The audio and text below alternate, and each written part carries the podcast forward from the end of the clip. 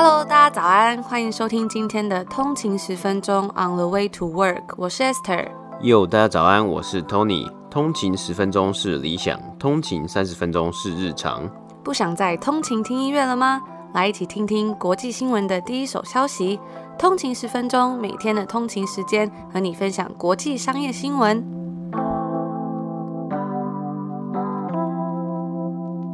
家早安，今天是七月二十六号星期一，欢迎回来通勤十分钟。大家早安。那首先呢，我们来跟大家讲讲我们的订阅制，因为呢这几天也陆续收到了很多通勤族的问题，就是有关于我们这一次的订阅制。那这次呢，我们是会在 Apple Podcast 上面做这个订阅，所以如果更新到最新的 iOS 的话呢，就可以在我们的节目上面看到订阅的资讯了。那我们会在八月十六号正式开始订阅的内容。到那时候开始呢，通勤十分钟每周一、二、四的节目就只会提供 Apple Podcast 的付费订阅用户收听。那礼拜五的内容呢，则是免费在各大平台上面都可以听到。而在这个 Apple Podcast 的订阅内容之中呢，它会有两周的免费试听，所以大家现在就可以立马去。去定起来了，这样子才不会错过八月十六号的正式开始那一集哦。那我们这个礼拜啊，也会陆陆续续的跟大家公布订阅制 VIP 的福利内容。这次订阅制的福利啊，当然不只有每个礼拜一、二、四的节目嘛，还有一些我们讨论非常久要给订阅 VIP 的一些福利，这样。那我相信应该蛮多通勤族是用 Apple Podcast，就是手机的 Apple Podcast 收听嘛。那其实，在电脑上面呢，也有电脑的版本，就是你可以下载 iTunes，然后可以在 iTunes 上面呢收听 Apple Podcast。所以在 iTunes 上面呢，也可以去看到我们通勤十分钟这个节目订阅制的一些相关的资讯和内容。那当然，如果大家有 Apple Watch 的话，也可以在 Apple Watch 上面听嘛，就跑步的时候也可以听，也是非常的方便。那另外呢，也要来跟大家分享一个非常开心的消息，就是我们的官网上线啦。其实我也做了蛮久的，一直以来呢，也就是很想要做出一个官网，可以让大家了解说，哎，我们的节目啊，还有我们提供的一些东西，还有我们分享常一些资讯等等的。那我们准备了非常久，这一次呢，就跟我们的订阅制一起上线啦。所以我们也会把我们的链接放在 Show Notes 下面，里面呢已经有完整的在 Apple Podcast 订阅服务的相关资讯，包括我们刚刚提到的这个订阅 VIP 的福利啊，还有我们。节目的相关内容，以及当然是我们两个的稍微的一些自我介绍啦，所以大家也欢迎可以上去上面看看哦。对啊，那这个官网呢，我们之后呢也是会定期在更新以及维护啊，所以说。在上面呢，也都会有一些最新的资讯放在上面，所以就是不是哎，这一次就上去就是内容就是那样子。我们之后呢也会不断的优化，然后利用这个官网呢作为一个媒介跟大家沟通啊，还有跟大家发布一些最新的资讯。之前我们在第四季的第一季就跟大家分享到，之所以想要做这个订阅制，就希望可以更加的专注做好这样的内容，以及我们想要做的事情，更加的优化这整个频道嘛。那其实我相信这样一路以来，大家应该都有看到说，哎，我们一直在尝试很多不同的尝试。其实我觉得真的是。是这一年半，超过一年半以来做 podcast 有非常非常多的心得，以后有机会再陆续跟大家分享。但是我觉得最开心的是，我觉得自从做 podcast 以来，就尝试了很多就是人生以前都没有做过的事情。那我也很期待之后呢，能有机会把这些经验呢，还有心得都分享给大家。之前在我们的讲座上面有稍微跟大家分享一下嘛。嗯，对啊，所以我们之后呢，这个节目内容规划呢，我们也会。希望可以让这个样子的分享呢，更有就是更有气化，更有节目的感觉。或许我们就是额外的一个小小的 section，然后放进每周的节目里面，跟大家分享一些我们在生活上面的心得，就是我们这一年半来做节目的一些我们不同尝试的一些得到了一些心得想法，以及我们在海外生活。还有最重点的就是一些求职的一些心得分享了。嗯，因为一直以来都收到很多通勤族对这边还蛮好奇的，就大家很想要了解，所以其实我们也会在之后就是订阅付费内容里面，我们也有规划说有一定的时间要来跟大家分享海外生活经验，还有海外求职的一些相关的资讯来跟大家分享。像之前很多人很好奇要怎么去 networking 啊，或是要在海外要怎么开始找工作，或者是一些诶读书选学校的一些准备的内容，我们其实都也有在慢慢的准备。那真的是。非常期待，在八月十六号正式，我们就要开始我们订阅服务内容。大家也别忘了，现在就可以赶快去开始订阅喽，因为有两周的免费试听。嗯，没错，就是有这个两周的免费试听之后呢，才会是正式的收费付费嘛。那别，那也别忘了，可以去看一下我们的官网哦。那我们就进入今天的美股指数吧。好。那今天是北美时间的七月二十五号星期天，那我们来看一下上周五北美时间七月二十三号的美股三大指数呢，道琼工业指数是上涨了两百三十八点，涨幅是零点六八个百分比，来到三万五千零六十一点。S&P 五百标普五百指数呢是上涨了四十四点，涨幅是一点零一个百分比，来到四千四百一十一点。纳斯达克指数呢是上涨了一百五十二点，涨幅是一点零四个百分比，来到一万四千八百三十六点。那上周五的三大指数呢收盘是持续的上涨，直接甩开了上周一的下跌。接下来四个交易日呢皆持续的上升。那收盘时啊，上周五收盘时，道琼工业指数呢更是史上首度突破了三万五千点的大关啊，完成了强劲的反弹。三大指数在上周上升后，皆来到了历史新高。标普五百呢，上周单周上涨两个百分比，道琼工业指数单周上涨一点一 percent，突破三万五千点的里程碑呢，也是史上最快上升五千点啊！从三万点到三万五千点，只花了一百六十五个交易日。那纳斯达克指数呢，则是上周单周上升二点八 percent 啊，而下周呢，即将迎来许多大型科技公司的财报季，也是投资人瞩目焦点之一。那上周个股方面呢，许多去年疫情受惠的公司和 healthcare 的产业领头上涨。电商 Etsy 呢单周上涨十三 percent，疫苗制造商 Moderna 单周上涨二十二 percent，脸书和 Twitter 呢各自上涨呢大约至少 eight percent 八 percent 左右。那财报季的部分呢，根据 FactSet 的数据，目前公布财报的标普五百公司之中呢，大约有一百一十间嘛，那其中的八十五 percent 呢成功有成功的击败分析师的预期。而经济数据方面呢，根据 IHS Market 数据显示啊，美国制造业 PMI 指数呢，在七月上升至六十三点一。那高于各界的预期，显示出在制造领域的商业活动呢是持续的扩张的。不过，服务 sector service sector 的 PMI 指数呢，从六月的六十四点六下降至五十九点八。那其中呢是反映出了人力短缺以及供应链的困难呐。那不过高于五十呢，仍然是表示有在成长、经济扩张。但是这一次的数据是显示出成长有趋缓的状况。而下周呢，也就是明天开始，北美时间周一开始呢，更是众所瞩目的各大公司财报季的高潮啊！主要呢聚焦了许多大型科技公司啊。明天的北美时间周一盘后呢，会有特斯拉以及 Logitech 来公布他们的财报。周二盘前呢是 UPS、3M、Raytheon Technology。周二盘后呢是有 Apple、AMD、Microsoft、Alphabet、Visa 以及 Starbucks 来公布他们的财报。那周二盘后呢，想必也是一个非常忙碌的时期啊，有 Apple、Microsoft 还有 Alphabet，也就是 Google 的母公司啊。那周三盘前呢是有加拿大电商 Shopify，还有 Spotify。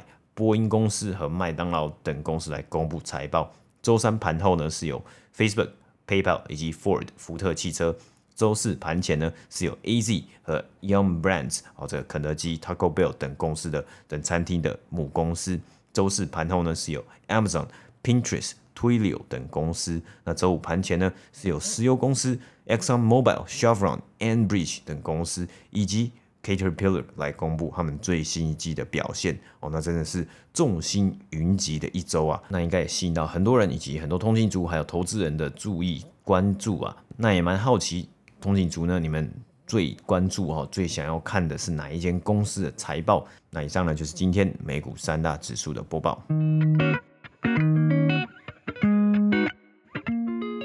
第一则新闻呢，我们来看看汽车产业的相关消息。早在第一季的时候啊，我们就有跟大家介绍过福斯 （Volkswagen） 曾经提到说，福斯与 Ford 福特联手一起要投资自动驾驶科技新创，也就是 Argo AI。不知道大家还记不记得呢？那他们是希望能够抢占未来自动驾驶、汽车等等的相关领域的商机。而在上个礼拜呢，Argo AI 更是宣布说，他们将要与轿车服务公司 Lyft 合作。那这个 Lyft 大家可能比较少听到，在台湾可能比较常听到就是 Uber 嘛。但是呢，在北美其实 Uber 跟 Lyft 都是非常强烈的竞争对手。常常做 Uber 的时候，有时候也会看到那个司机啊，他的车上面贴着两个牌子，就是他同时两个他都有在接这样。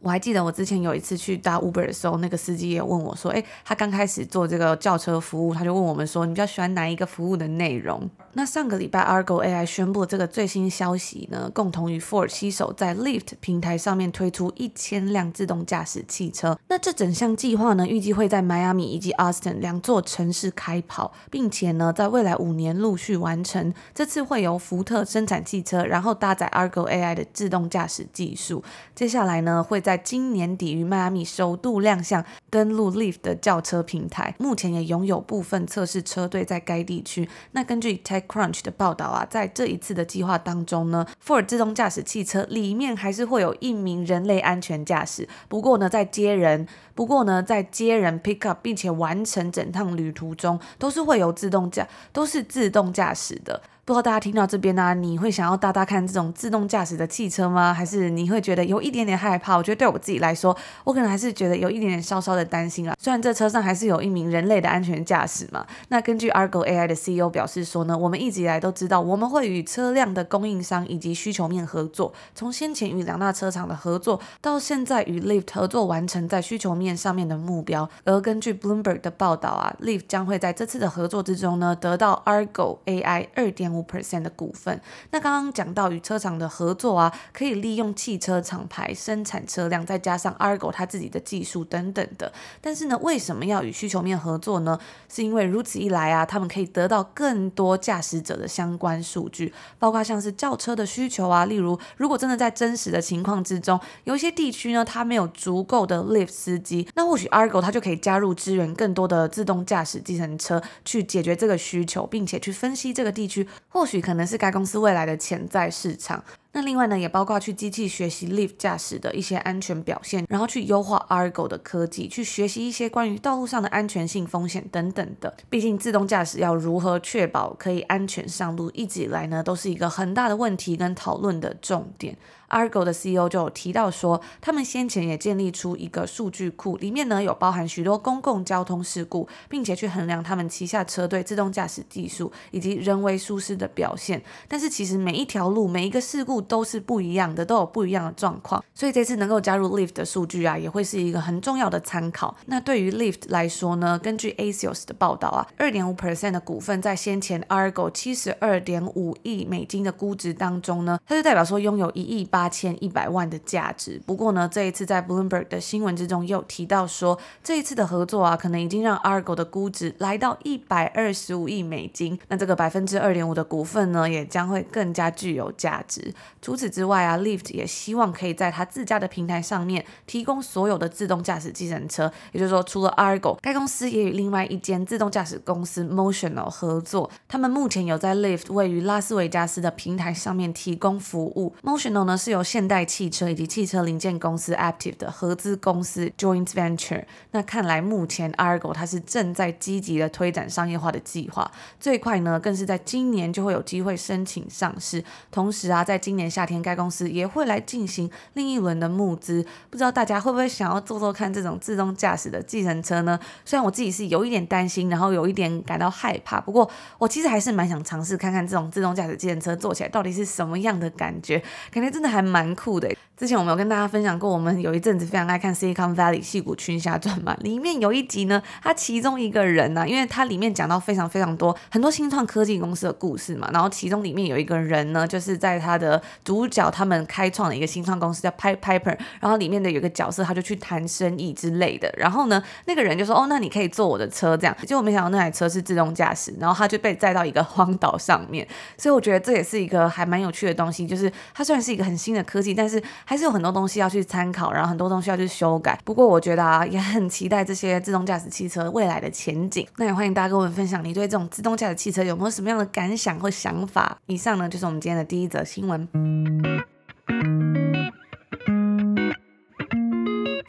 那今天的第二则新闻呢？大家还记得 Snapchat 吗？这应该还蛮好笑了。这几年是各大社群媒体出头嘛，就 social media 很多越来越多的 social media 出现嘛。那很多人呢，或是我自己，我自己的个人的觉得，好像 Snapchat 好像有点不在镁光灯的焦点之中啊。那可能其中的原因是很其他的社群媒体太抢戏的嘛，比如说 TikTok 或是像是 Clubhouse，它之前声量是非常的大嘛。啊，不知道现在呃还有没有人在使用 Clubhouse 这个 app？那其他的科技巨头呢，也是偶尔呢都会有很多的重大的消息来公布。不过上周五呢，Snapchat 再度的证明，或 Snap 再度的证明啊，他自己也是一个社群媒体咖，也是一个咖，他 All eyes on me, please。周五的时候呢，它的收盘股价大涨了二十三点八 percent，来到七十七块美金。上周单周呢就上涨了三十一 percent 啊。那为什么会有这么疯狂的表现呢？因为该公司在北美时间上周四盘后公布了最新一季的财报，许多重点的数据啊，皆有大大的超越预期。首先，我们直接来看到他们营收的部分，来到九亿八千两百万美金啊，即将要突破十亿美金呢，高于预期的八亿四千六百万。更是较去年同期成长了一百一十六 percent。那他们全球日活跃用户来到了两亿九千三百万人，高于四月公布了两亿八千万人。那当然啊，如果都待在家里啊，是有什么好内容可以发吗？毕竟很多人呢都在疫情之下待在家里好一段时间啊，那一定是出去旅游或是吃餐厅才会想要来发一波，是不是？根据 Snap 的 CEO 表示啊，在疫情相关的限制松绑之后。动态的发布和互动皆有成长，而最新一季的数据，这个日活跃用户的人数呢，更是比起去年同期高上了二十三个百分比啊。那平均每位用户的营收 （average revenue per user） 呢，是来到了三点三五块美金，高于预期的二点九二块。净亏损呢，则为一亿五千两百万啊，相较于去年同期净亏损三亿两千六百万呢，缩减了五十三 percent。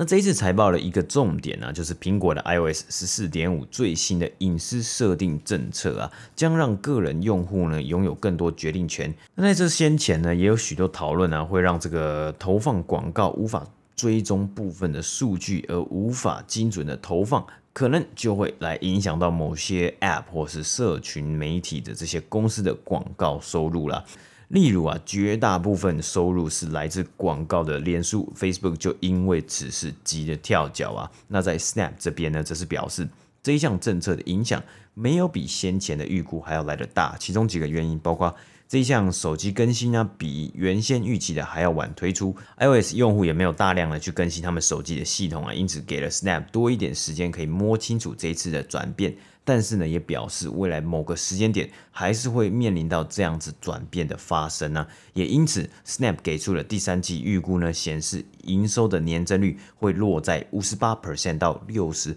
percent 之间。比起本季的一百一十六 percent 还要来的减缓。不过这一次的第三季营收预估呢，还是有高于先前其他这个分析师的预估啊，以及呢第三季营收预估的数据呢，会来突破十亿美金。那这个日活跃用户呢，也预估在第三季会成长到三亿一百万人。那 Snap 表示，他目前在主要的市场之中啊，七十 percent 的十三到三十四岁青年。皆有使用 Snapchat 这个 App，更是在 App 之中，他们开发了很多不一样的功能来去吸引使用者。一些比较跟其他呃社群媒体不一样的功能呢，例如有一项功能叫做 AR 实境，他们这个 AR 啊是结合网店，希望可以用让使用者可以在线上试穿。那这样子这些功能呢，其实最后最终的目的就是要来吸引这些广告主啦。那不仅如此啊，很多平台啊也现在也是花了很多的钞票来吸引有影响力的创作者在他们平台上面发布内容，例如 TikTok 啊，还有脸书啊，都希望可以借此呢带来更多的互动。那更多的互动呢，也希望可以带来更多的广告主来下广告，来让整体的营收来增加嘛，增加他们营收。才有机会来赚钱。那这一次的这个财报呢，也是让各界的分析师以及投资人非常的看好啊，因为真的是在这几年，在 IPO Snap IPO 之后的这几年。拿出了一个蛮亮眼的单季成绩啊，也让很多的投资人呢去比较的兴奋，来期待未来他们的成长可以的持续成长啊。不然之前呢，先前好像有一阵子沉寂了多时，让大家觉得，哎，这个社群媒体呢，可能未来是不是机会没有到那么多了？那这一次的这个成绩呢，也让很多人的眼睛为之一亮。那以上呢，就是今天第二则新闻的播报。接下来呢，我们今天第三则的新闻呢，也算是一个比较休闲的新闻啊，跟大家稍微聊聊一下。那我们上周呢有报道过，有跟大家分享过，这个 NBA 的总冠军是公路队嘛？那他们的总冠军赛 MVP 呢是公路队的当家球星 Yannis Antetokounmpo 啊，在台湾人称字母哥。那在总冠军的赛后记者会，我们那时候是分享到他在赛后记者会上。提到他会专注在当下嘛，他非常想要活在当下。那后来事实证明呢，在总冠军赛之后呢，他也真的是很活在当下，因为他在。总冠军赛之后拿到总冠军的隔天，他就开了一个直播。那直播里面的影片呢，就看到他的有人开着啊宾士的大 G 载着他去哪里呢？去买 Chick-fil-A。没想到竟然连总冠军赛 MVP 呢，隔天想要做第一件事就是要直奔 Chick-fil-A 啊。那在这个直播里面，他就开了直播嘛，在直播里面呢，他就跟这个。店员说他要五十块炸鸡块，五十块的 Chick-fil-A 鸡块啊，因为他在总冠军的最后一场比赛对上太阳队呢，是拿下了五十分，也带领公鹿队夺得 NBA 的总冠军。那这一场直播呢，这个根据一间数据公司 MVP Index 的表示啊，是吸引了超过三千六百万的社群媒体曝光啊。那这一次的这个三千六百万的曝光呢，换算成品牌价值，也就是 brand value 呢，是让 Chick-fil-A 带来了将近三十万美金的品牌价值。三十万美金，哦，换算为台币，我们乘以汇率乘以三十好了，就是将近九百万的广告价值啊。那 Yannis 呢，他在事后还在 Twitter 上面转贴，他说：“诶，如果有这样子的品牌价值呢，那我是不是可以终身免费吃 Chick-fil-A？” 他就写了 Chick-fil-A for life。For free 之类的这个文字啊，那虽然目前好像 Chick-fil-A 的官方官方还没有回应呢，但是他有去这个算是在密尔瓦基，美国密尔瓦基当地的这几间这个 Chick-fil-A 的连锁店呢，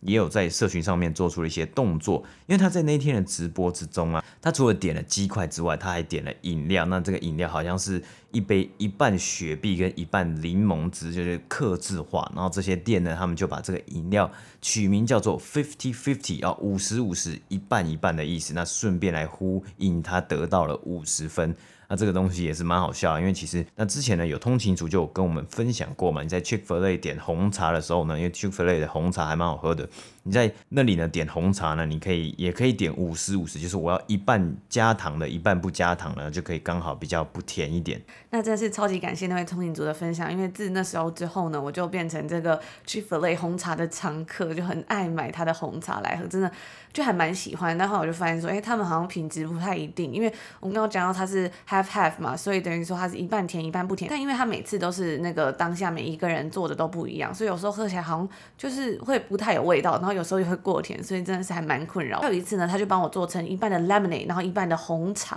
然后就觉得说，哎呦，怎么这么酸这样子？因为他们有一个饮料呢，其实就是一半的 lemonade，然后加一半的红茶，好像是叫 Sunjoy 吧，这个他们自己特别的品相，很多人好像也蛮喜欢，就变成有点像柠檬红茶的感觉。但我自己是比较喜欢喝红茶啦，真的是还蛮好喝。之前还有在那个 Daily 的账号跟大家分享，我们有去买了一加仑嘛，但是后来就喝不完这样。那我最近啊，又发现一个我真的是特别爱喝的饮料，就是自己可以做的。之前有跟大家分享过，我真的非常爱喝摩斯红茶嘛，然后才发现这 Chick-fil-A 红茶真的跟摩斯红茶算是还算有一点相似，可以在国外喝到这种红茶的感觉。最近呢，我就发现说，因为我其实也很喜欢喝那种美而美或者早餐店那种大冰奶，就是喝了会拉肚子的那种大冰奶嘛。但是呢，在这边一直都喝不到这种大冰奶。我最近就有在网络上看到分享说，要怎么样制作就可以制作出简单的大冰奶，在这边稍微跟大家分享一下，造福这些海外游子，如果很我怀念台湾早餐店大冰奶，真的是可以如法炮制，绝对会做出一个很像的大冰奶。就是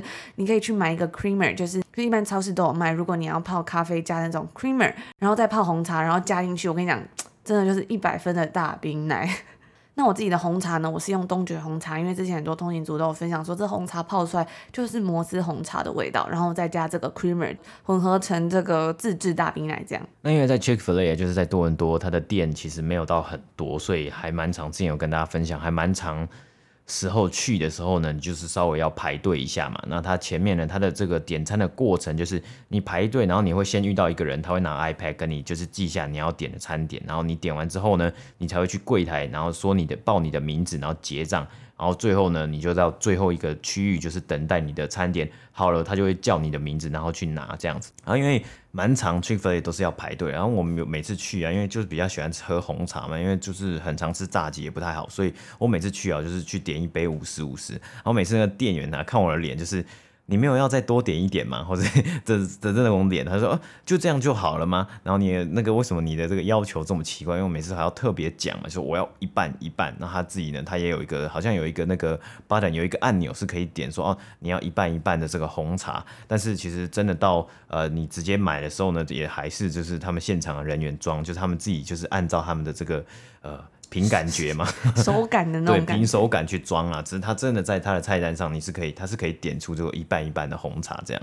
那我觉得还有个很酷的东西啊，因为刚刚 Tony 讲到，他会先拿一个 iPad 还是那种板子就帮你点嘛。那这时候呢，他就会问你的名字，还有你的姓的 initial 这样。然后呢，他好像就是有一点在做资料吧，就可能顾客资料。有一次呢，就去点的时候，他就发现说，哎，你好像点了还蛮多次，他就有跟我们建议说，你怎么不买大瓶的这样？对啊，那我觉得 Chick-fil-A 呢，最近真的是在网络上声量真的是还蛮高的了。那我们刚刚有提到这个呃 NBA 明星 Yanis u n d e r t h e c u m b o 嘛，他其实最主要去呢是点五十块炸鸡块了。那他其实他的鸡块呢，他的这个 Nuggets 呢，我觉得有点像鸡米花或是小鸡球啊，只不过我，我个人觉得。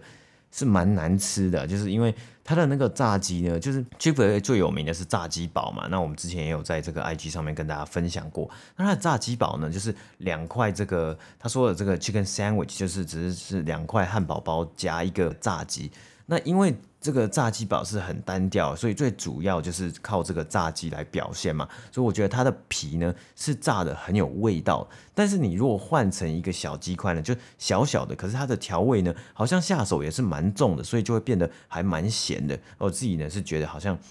没有到很好吃啊，只不过既然这个 NBA 球星喜欢吃，那就是就就是喜欢嘛。每个人的喜好不一样，只不过它的鸡块就是跟呃大家想象可能麦当劳的鸡块啊是不太一样，就是麦当劳鸡块是那种比较可能比较大一个嘛，就是麦当劳鸡块，但是它这个呢就比较像是。击球的感觉。那以上呢，就是今天第三则稍微比较休闲的新闻播报。那以上呢，就是我们今天所有要跟大家分享的内容。那今天是星期一嘛，又是一个礼拜的新开始。希望大家听完今天所有的资讯呢，可以有一些好心情，然后开启完美的一个礼拜。今天分享到了一些新创公司啊，还有像 Snap 的一些讯息啊，我觉得有时候听听这些很多新的 idea 或者新的合作，我自己都会觉得说有种燃起希望的感觉吧。每天自己在看这些新闻的时候，都会觉得哇。又有新的东西，那就觉得生命中有无限的可能。在前面刚开始一开始的时候，跟大家分享到嘛，这一年半多做 podcast 来，真的是觉得很开心，然后学到了很多东西，尝试了很多以前没有尝试过的事情，像是办直播啊、办讲座啊等等的。那其实，在之前的通勤日常也跟大家分享到说，哎，其实很多的通勤族在这一年以来，也陆续为自己的人生做了很多不一样的尝试。所以我觉得真的很开心，这个节目可以带给大家一点勇气，然后去尝试一些不一样的可能性。那当然。最重要的啊，也是别忘了去看一下我们的官网，我们的一些官网上面有些不同的内容啊，然后要记得去订阅我们的 Apple Podcast 的服务哦。那我看这个网络上这个，我看这个新闻上面是写说，呃，今天是台湾时间的七月二十六号星期一嘛，那好像七月二十七号呢是要进入到二级警戒，所以本来是从三级警戒，然后到呃二级警戒，那这一段时间呢，这好像两三个月时间呢，大家应该也都辛苦了，就是要努力的抗疫嘛。那我相信这个大家的表现呢都是非常的好啊，就是大家都好好的在家里啊，然后一起为这个台湾呢这个防疫呢做一个尽一份心力这样子。那这一集好像是餐厅。就可以开门了嘛？我觉得真的非常开心，因为我知道不能在餐厅里面用餐那种心情真的是非常的沮丧。因为其实像我们这边现在虽然餐厅里面有开，但是它里面还是有很多要遵守的规范。那大部分都很多还是在 patio，就是户外用餐区用餐。所以呢，之前有跟大家分享过嘛，每次只要一下雨，哇，那个外面的环境就会非常差。像前几天都是多伦多，就常常会下暴雨，然后他们那个户外用餐区就会整个爆炸掉，就是整个环境就非常的不好啊，湿湿黏黏的，然后又有车子有灰尘，然后大家。还要在里面吃饭，这样，所以我觉得，哇，真的很希望，很希望一切可以开始，真的回到正常，然后回到疫情前的时光。我也很期待说，可以赶快回台湾看看家人。那以上呢，就是今天所有的内容啦。今天是星期一，也祝福大家有个愉快的开始，愉快的一天，用正面的心情去面对一整个礼拜所要处理的所有事情。我们就明天见，明天见，拜拜。拜拜。